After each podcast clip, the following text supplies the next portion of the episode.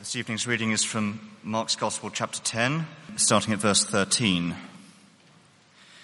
People were bringing little children to Jesus for him to place his hands on them, but the disciples rebuked them. When Jesus saw this, he was indignant. He said to them, Let the little children come to me, and do not hinder them, for the kingdom of God belongs to such as these. Truly I tell you, anyone who will not receive the kingdom of God like a little child will never enter it. And he took the children in his arms, placed his hands on them, and blessed them. As Jesus started on his way, a man ran up to him and fell on his knees before him. Good teacher, he asked, what must I do to inherit eternal life? Why do you call me good? Jesus answered, No one is good except God alone. You know the commandments. You shall not murder. You shall not commit adultery. You shall not steal. You shall not give false testimony. You shall not defraud. Honor your father and mother. Teacher, he declared, all these I have kept since I was a boy. Jesus looked at him and loved him. One thing you lack, he said. Go, sell everything you have and give to the poor, and you will have treasure in heaven. Then come, follow me. At this, the man's face fell. He went away sad because he had great wealth. Jesus looked round and said to his disciples, How hard it is for the rich to enter the kingdom of God. The disciples were amazed at his words. But Jesus said again, Children, how hard it is to enter the kingdom of God. It is easier for a camel to go through the eye of a needle than for someone who is rich to enter the kingdom of God. The disciples were even more amazed and said to each other, Who then can be saved? Jesus looked at them and said, with man, this is impossible, but not with God. All things are possible with God. Then Peter spoke up, We have left everything to follow you. Truly I tell you, Jesus replied, no one who has left home or brothers or sisters or mother or father or children or fields for me and the gospel will fail to receive a hundred times as much in this present age. Homes, brothers, sisters, mothers, children and fields along with persecutions, and in the age to come, eternal life. But many who are first will be last, and the last first. This is God's word. Father, we have sung that you alone can rescue, you alone can save. And so as we come to hear your words, our Savior God, we pray that you would open our eyes, that we might see wonderful things in your law. And we pray this in Jesus' name. Amen. So, money and happiness have a strange relationship. Not many of us think that money is the key to happiness. Not many of us think that. You just have to read interviews with the super rich and see the, the chaos in their lives often. You don't think that if only I had that, then I'd be truly happy. And yet at the same time, it's a bit more complicated. Only a couple of weeks ago um, in the Telegraph, there was an article published entitled, Money Really Can Buy You Happiness. They'd done some scientific research, I don't know how you do these things, scientific research that said money can buy you happiness. That is, in our busy lives, those who spend their money on time saving things apparently are more happy than those who don't. Any product or service that saves you time, apparently that's how you can be more happy. Scientifically, they did some research that showed this. And so um, those who could afford to um, pay for a cleaner or those who could, for example, pay to spend an extra 15 minutes in bed in the morning and get someone to drive them into work, they were far happier.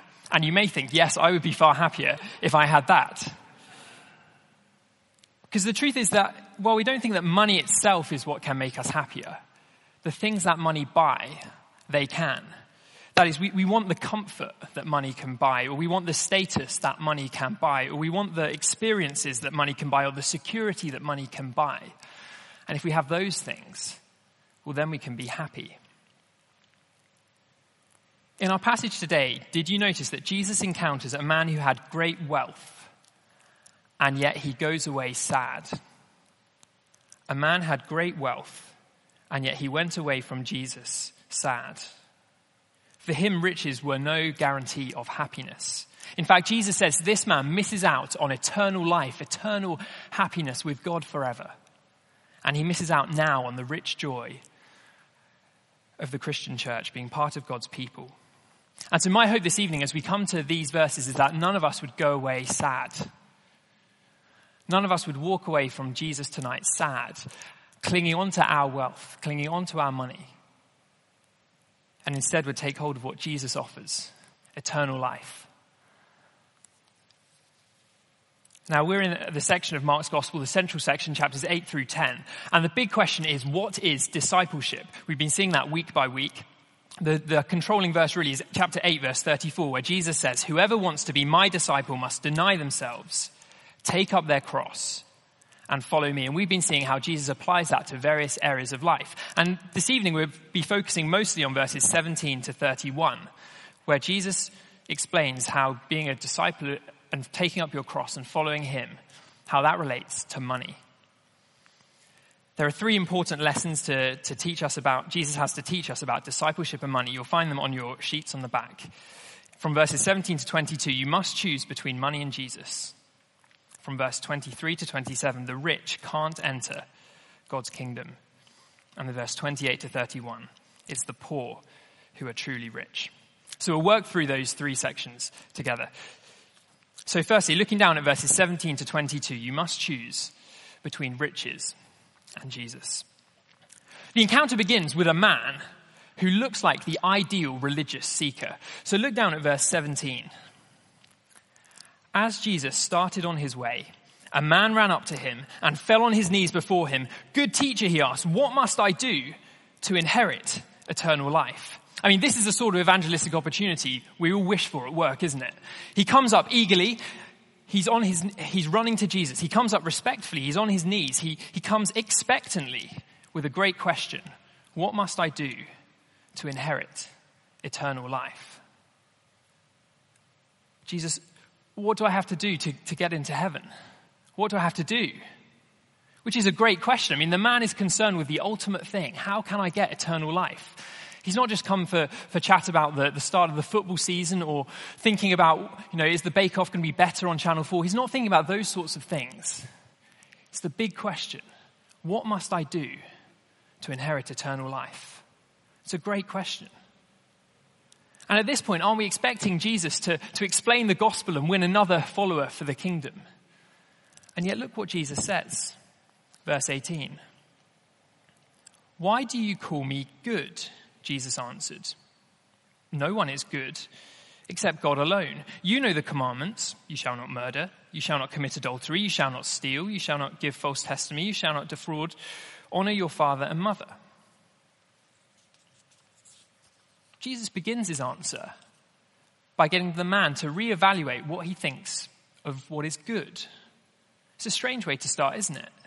See, the man calls Jesus good teacher. The, the word used for good is, is a, a word that has depth to it. It's intrinsic goodness, good down to your very core. And Jesus says, well, no one's good. No one is good except God.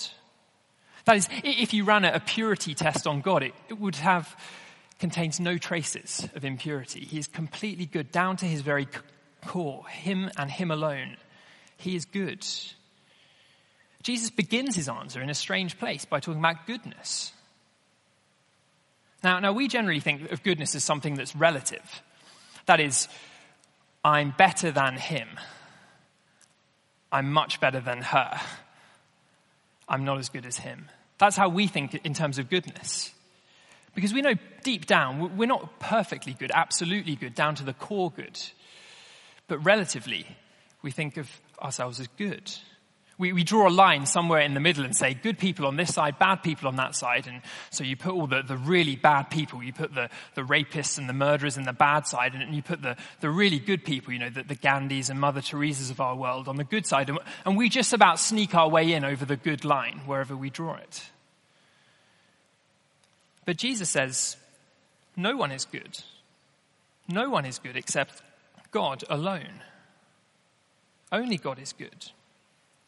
So, why does Jesus start there in his answer? Well, I think it's because the man thinks that it's goodness that gets you into eternal life. Just look at the way he phrases the question back in verse 17.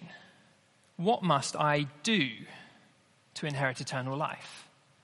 That is, what's, what's the stand I've got to reach? How many steps have I got to climb? What have I got to do to get eternal life? And the way Jesus answers in verse 19, well, he gives him a list. You know the commandments. He starts listing them. Implication Have you kept them? Are you good enough? Are you good enough for eternal life? But if goodness is the qualification for eternal life, this man has a problem. He has a big problem. Because if only God is good, then well, how's he going to get eternal life? If only God is good, none of us make the cut. None of us can walk into heaven on the basis of our own goodness. But that's where Jesus starts. And look how the, the man replies in verse 20. He, he's very keen. Teacher, he declared, all of these I've kept since I was a boy. Now, I've no doubt that the man sincerely thinks it's true. Externally, by the standards of the day, he, he's a good, good guy. He's kept the commandments. He thinks he's good enough. But then what Jesus does in verse 21 exposes the man's lack of goodness. He, he presses his finger down on the point that exposes his lack of goodness. Look down with me at verse 21. It says this Jesus looked at him and loved him. One thing you lack, he said. Go sell everything you have and give to the poor, and you will have treasure in heaven. Then come, follow me. At this, the man's face fell. He went away sad because he had great wealth. Do you see the issue? This man loves his money far more than he loves Jesus. The man loves his money more than he loves Jesus. He'd rather keep his money than have Jesus. He chooses money, not Jesus, and then sadly, tragically turns and walks away from Jesus and from eternal life. Idolatry is when something other than God has supreme value in our lives. Idolatry is when something other than God has supreme value in our lives. The reformer John Calvin would talk about how our hearts are like idol factories, pumping out idols again and again and again, like a production line in our hearts that keep on producing them over and over and over again, giving other things supreme value rather than God. It could be a person who we worship, whose approval we live for more than God, whose opinion matters more to us than God's. Or it could be a thing that we worship, something we desire more than we desire God. Our, our choices, our life priorities point to that thing rather than to God. A thing, for example, like money. And you see, this man, what Jesus presses down on is the fact that at heart he's an idolater. That is, he, he loves money more than he loves Jesus. And so the man is not good. You see, the, the first commandment rejects idolatry. The first commandment of the Ten Commandments have no other gods before me. Or the great commandment love the Lord your God with all your heart, mind, soul, and strength. Yet this man loves money, his wealth, more than he loves Jesus. So he goes away sad. What's the implication here, here for, for people who want to follow Jesus? What's the implication? You must choose between riches and Jesus. You must choose between them. That is, riches can't have supreme value in your life or mine. They can't be first place. Jesus must have supreme value if we want to follow him. That is, when it comes to denying ourselves, taking up our cross and following Jesus, that reaches down as far as our wallets. You must choose between riches and Jesus. Now, look, clearly, Jesus does not want us to go home tonight and to put every single item of clothing and every single possession we have on eBay, sell, sell the lot, and then just go and live destitute on the streets. We know that because for him to follow Jesus, Jesus is physically there.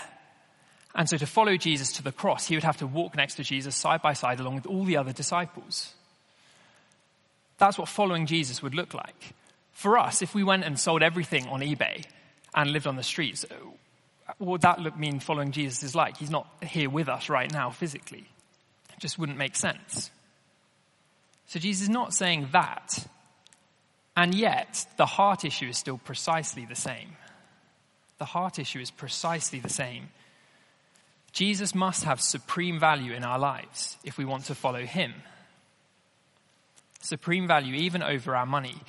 You can't have Jesus as your number one unless you choose not to have money as your number one. Jesus must have supreme value. Which leaves us with some slightly uncomfortable questions to ask ourselves. Questions which strike very close to our hearts often. Questions that do affect what we spend our money on. Let me mention two questions. One, will you still follow Jesus when it makes you worse off financially? Will you still follow Jesus when it makes you worse off financially? It could be an ethical decision at work that might affect the bonus you get at the end of the year. Or it could just be the, the more day to day regular giving to church. Will you still follow Jesus when it makes you worse off financially? This man, he wasn't prepared to. Jesus took supreme value. Excuse me, money took supreme value over Jesus. But another question, and this comes from chapter 8, verse 34. Remember, Jesus says, Deny yourself, take up your cross, and follow me. So when it comes to our money, day to day spending, is there a, a, a cross shape to what we spend our money on? Is there a cross shape to what we spend our money on? That is, it, it's the way we spend our money. Is it an act of self denial in order to serve Jesus? Or is it an act of self fulfillment in order to serve me? Is the way that we spend our money day to day and the decisions we make in our lives about where to live, what job to do, what we prioritize? Is it to make us useful for following Jesus and his kingdom? Or is it about fulfilling ourselves? That's the challenge. That's the, the heart of the, the passage at verse 21 and, tw- and 22. Now, this the man's face fell. He went away sad because he had great wealth. He wasn't prepared to, to deny himself at this point and follow Jesus, and he went away sad. You can't choose both riches and Jesus. You must choose between them. That's point number one. Lesson number two the rich can't enter God's kingdom. Look down with me at verse 23 to 27. Let's read through those verses. 23. Jesus looked round and said to his disciples, How hard it is for the rich to enter the kingdom of God. the disciples were amazed at his words, but Jesus said again, Children, how hard it is to enter the kingdom of God. It is easier for a camel to go through the eye of a needle than for someone who is rich to enter the kingdom of God. The disciples were even more amazed and said to each other, Who then can be saved? Jesus looked at them and said, With man this is impossible, but not with God. All things are possible with God. Do you see the point Jesus makes three times? How hard it is for the rich to enter the kingdom, verse 23. How hard it is to enter the kingdom, verse 24. It's easier for a camel to go through the eye of a needle than for someone who is rich to enter the kingdom of God. The rich can't enter God's kingdom. Now, in case you missed it, Jesus is being deliberately ridiculous in the metaphor he uses about camels and eyes of needles. Camels cannot fit through the eye of a needle. It's impossible. I don't care what camel you get and what eye of the needle you choose to get. Camels do not fit through the eyes of needles. No one who heard Jesus is thinking, if we just manage to find a small enough camel, if we just manage to find a really flexible camel, if we just manage to apply enough pressure, we could force it through. No one's thinking that. It's impossible. Camels do not fit through eyes of needles. It's impossible. The point Jesus is making, it's impossible impossible for the rich to enter the kingdom of God. It's not just tricky or going to take a bit of effort, it's impossible. Now, do you notice the, the disciples' reaction as he goes through? So the disciples are amazed in verse 24. In verse 26, the disciples were even more amazed. And their question, who then can be saved? Who can be saved? If the rich can't be saved, who can be saved? Now, that, question doesn't really make much sense to us because in our heads, normally um, in the media, often the rich are portrayed as the bad guys. So if, if you're rich, you're a rich and immoral person. You're a, uh, the Philip Greens of this world, a rich person who, who uses their wealth to flaunt it and to show it off and to, to be immoral. Often that's what we think. But remember, the man in the story, he, he's not like that. He's not rich and immoral.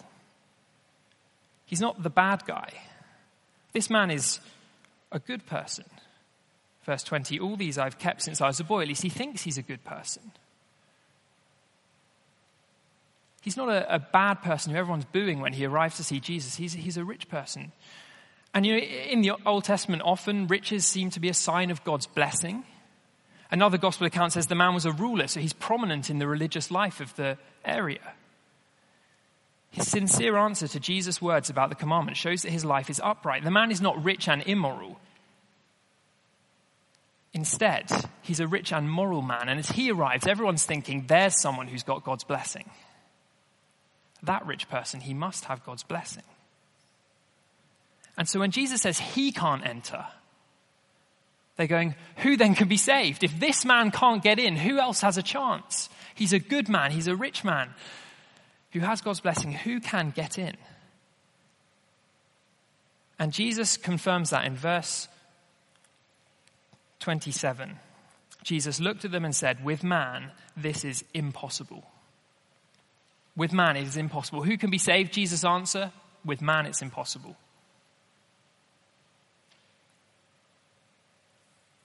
Just let that sink in. Jesus' answer to the question, who can be saved, is with man, it's impossible. You can't get in. It's extraordinary. It's impossible for a rich person to enter God's kingdom, and it's impossible for anyone to enter God's kingdom if that man can't get in. None of us stand a chance. Doesn't matter how good you are, whether you are the, the Gandhis and Mother Teresas of this world. Who can be saved? With man, it's impossible. No one can get in. But it makes sense if we remember back to verse 18 where Jesus said, No one is good except God alone. See, if eternal life is about getting into be with God forever, none of us are good enough. We don't make the cut. No one is good except God alone. No one can enter God's kingdom because no one is good enough. How can bad people like us, our, arts, our hearts endlessly producing idols, how can we ever get in by ourselves? With man, it's impossible. None of us can get in. Now, that may come as a surprise to you if, if you're here tonight and, and you wouldn't call yourself a Christian. You've come along to church perhaps hoping that you would find, how, how do I get to heaven? How can I be with God? And Jesus says, it's impossible may not be the answer you're expecting. And even if you are a Christian, the, the stark nature of Jesus' words might come as a shock. Like the disciples, maybe you're amazed. I thought I was going to heaven, and now Jesus is saying, well, with man it's impossible. Except that's not all he says. Look at the second half of verse 27. With man this is impossible, but not with God. All things are possible with God. What is impossible for us to do is possible for God to do. We cannot enter the kingdom. We can't do it, but God can get us in. I think the best way to illustrate this is to go back to the previous little section in verses 13 to 16. Some people have been bringing children to Jesus for him to place his hands on them. And the disciples have got a bit annoyed as they do sometimes, and they've got it completely wrong. Jesus says, Let the children come to me. And then verse 15, look down. Truly I tell you, anyone who will not receive the kingdom of God like a little child will never enter it. That is, if you want to get into the kingdom, you have to receive it like a little child. It's impossible with man, but it's possible with God if you receive it like a little child. Now, how do children receive things? Well, if you were to come to church on Sunday morning, there's a whole load of uh, children, now little children. And, and let me tell you some scenes that you might see. So you might see in, in one corner a child who is pretending to be a dinosaur. And they're running around dressed up like a dinosaur, attempting to knock over all the other children's towers, being a right pain. And then suddenly dad will say, lunch is ready. And the little ch- child will snap out of dinosaur mode, go over to dad and just hold their hands out. And dad will give them lunch. What have they done to deserve it? What have they done to earn it? They didn't buy anything for that lunch. They didn't work to earn the money to get the lunch. They've done nothing in the past five minutes or indeed the whole morning to deserve that lunch. And yet they've just held their hands out with nothing and said, Dad's just given it to them. Or you can go upstairs to the creche and see the, the very little children who are there. Now, for some reason in Britain today, there's an unwritten code that we have to say that babies are cute. If you've done creche, you'll know that they're not. If you spent an hour in creche and the baby has not stopped crying, you spent the whole day just wiping stuff off their faces, that's before you even get onto the nappies. And you'll know that the baby has contributed nothing useful for the whole morning. They can't talk to you, they just cry. They can't play with you, they just cry. They contribute nothing. And yet still the, the mother comes up at the end and takes the baby in their arms and gives them the bottle and they receive it. The baby has nothing. They just receive it.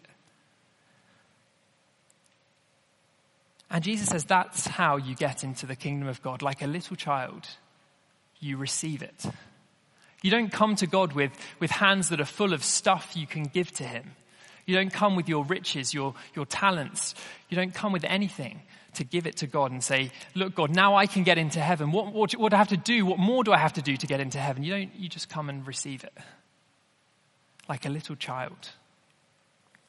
It's impossible for you and I to do anything to get us into God's kingdom, and yet, as we come helplessly like little children holding our hands out, we can receive it from God. What is impossible for us to do, it's not impossible with God. With God, all things are possible. Of course, Jesus says this as he is on the road to the cross. And the cross is the, the place where you, you see ultimately that there is nothing that we can do to get us into heaven. The cross makes no sense if there's something that we could do to get into heaven. Why would God put to death his only son on a cross, putting him through all that torment and agony if actually there was something I could do to get me into heaven? Just doesn't make sense. No, God put his own son to death on a cross because it was only through Jesus' death as we receive that that we come into God's kingdom. All our sin, all our badness, all our idolatry was placed on Jesus. He absorbed the punishment that it deserved. His perfectly good life swapped in place of our bad lives. At the cross, God has done everything that's needed to get us into heaven, making what was impossible for us now possible as we receive it from Him. So, what do we have to do? Nothing. Just receive the kingdom, receive eternal life. That's the second lesson Jesus wants us to learn about riches. As we come to God, none of us have riches to present to Him. It's impossible for rich people to get into the kingdom. We just receive it from God. The third thing, verse 29 to 31. It's the poor who are truly rich. Look down with me at verse 29 through 31. In fact, let's start with verse 28. Peter spoke up. We have left everything to follow you. Truly I tell you, Jesus replied, no one who has left home or brothers or sisters or mother or father or children or fields for me in the gospel will fail to receive a hundred times as much in this present age. Homes, brothers, sisters, mothers, children, and fields, along with persecutions, and in the age to come, eternal life. But many who are first will be last, and the last will be first. As you look down at, Peter's question in verse 28, you can hear the, the sort of nervousness, desperation in his voice as he says it. We've left everything to follow you. God, Jesus just said to him, it's impossible to, to get in. And he's thinking, well, I've given up everything. Is this is it worth it? Is it going to be worth it? What's the point of giving up everything to follow Jesus? What's the point of placing him as supreme value when we have to give up so much? Is it worth it? Well, Jesus' answer is yes. Overwhelmingly yes. Yes, it is worth it. It is worth giving up everything to follow him. Notice that he says it's worth it both now and forever. See, often we just think in forever categories. We think it's going to be worth it in the future, forever, to give things up. But notice what Jesus says. People who give up all those things, none of them will fail to receive a hundred times as much in this present age. And we don't expect Jesus to say that. We expect him just to say that the heaven part, but not the, stuff in this present age. But that is what he says. No one who's left all those things will fail to receive a hundred times as much in this present age homes, brothers, sisters, mothers, children, and fields. Now, how does that make sense? Well, Jesus is not teaching a, a prosperity gospel type thing where you give something to God and then He gives you a hundred times in return. Well, he's not teaching that. We've just seen you receive from God. You don't give God anything, you receive from Him. He's not teaching that. And also, you see, you receive those things with persecutions in verse 30, along with persecutions. He's not just saying you'll have an easy life. You get a hundred times as much along with persecutions. But right now, you do get homes, brothers, sisters, mothers, children, and fields in this present age. I think what Jesus is talking about here is the, the great joy, the riches you have of being part of a church family. Even as you give up everything, your whole life, your whole previous life to follow Jesus, what you gain is the blessing of a church family. That is relationships and places to stay and people to know a hundred times as much as you come into his kingdom as part of the church. I, was reminded this week of, of the testimony of a, a lady called Rosaria Butterfield. Rosaria Butterfield was, uh, was a lesbian and tenured professor of queer theory at Syracuse University in the States. She was something of a, a champion of the LGBT movement. She had no time for the Christian faith, and her whole life was built around her identity as a lesbian. But she writes in her book Secret Thoughts of an Unlikely Convert, about how through the faithful witness of a, a Christian pastor, she became a Christian. And she describes her conversion to Christianity as being like a train wreck. That's the word she used. Just think about it. She, to become a Christian, she left her girlfriend, she left the house they lived in, she left her job, she left the community she was part of. She left the respect of people in that community. She left everything. In her words, I lost everything except the dog. That's what she said. Her whole life gone, given up everything to follow Jesus. And yet, when you read her books, one thing that often shines through more than anything is the warmth and love and joy she feels in the church. It just comes out again and again and again as you read it. Her love for the church, the hospitality she experiences and gives out in the church, Despite having left her whole previous life behind, this lady has gained a whole church community globally. Yes, persecution.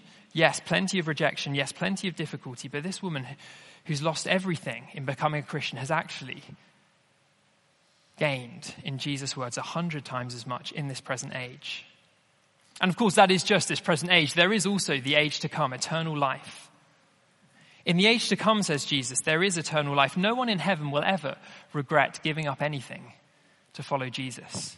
You can imagine it a million years into eternity as people sit around talking about life in this world. No one there is going to say, oh, if only I, if only I'd given up less. No one's going to say, mm, on balance, it probably wasn't worth it. As you sit around enjoying the, the wonders of heaven, where all sadness and bad things have gone forever, where persecution is over, where health is restored, where fulfillment is found forever in God's presence with the Lord Jesus. No one is going to say it wasn't worth it. No, in this present age and in the age to come, it's worth it. So that's the third lesson. Is the poor, those who've given stuff up for Jesus who are truly rich, both now and forever. So as we close, look down with me at verse 31. See, like this rich man, many will try to be first in this world. They'll try to be first, hold other things of supreme value than Jesus. But they will turn around and sadly walk away from Jesus and away from eternal life. The first will be last. But the last will be first. Anyone who gives up everything to follow Jesus, to place him as the one with supreme value in our lives. Anyone who's willing to receive the kingdom like a little child, anyone who does that will be first. That is, enjoy things in this present age and be in eternal life in the age to come. It's worth it. Will you deny yourself, take up your cross, and follow Jesus? Let's pray together.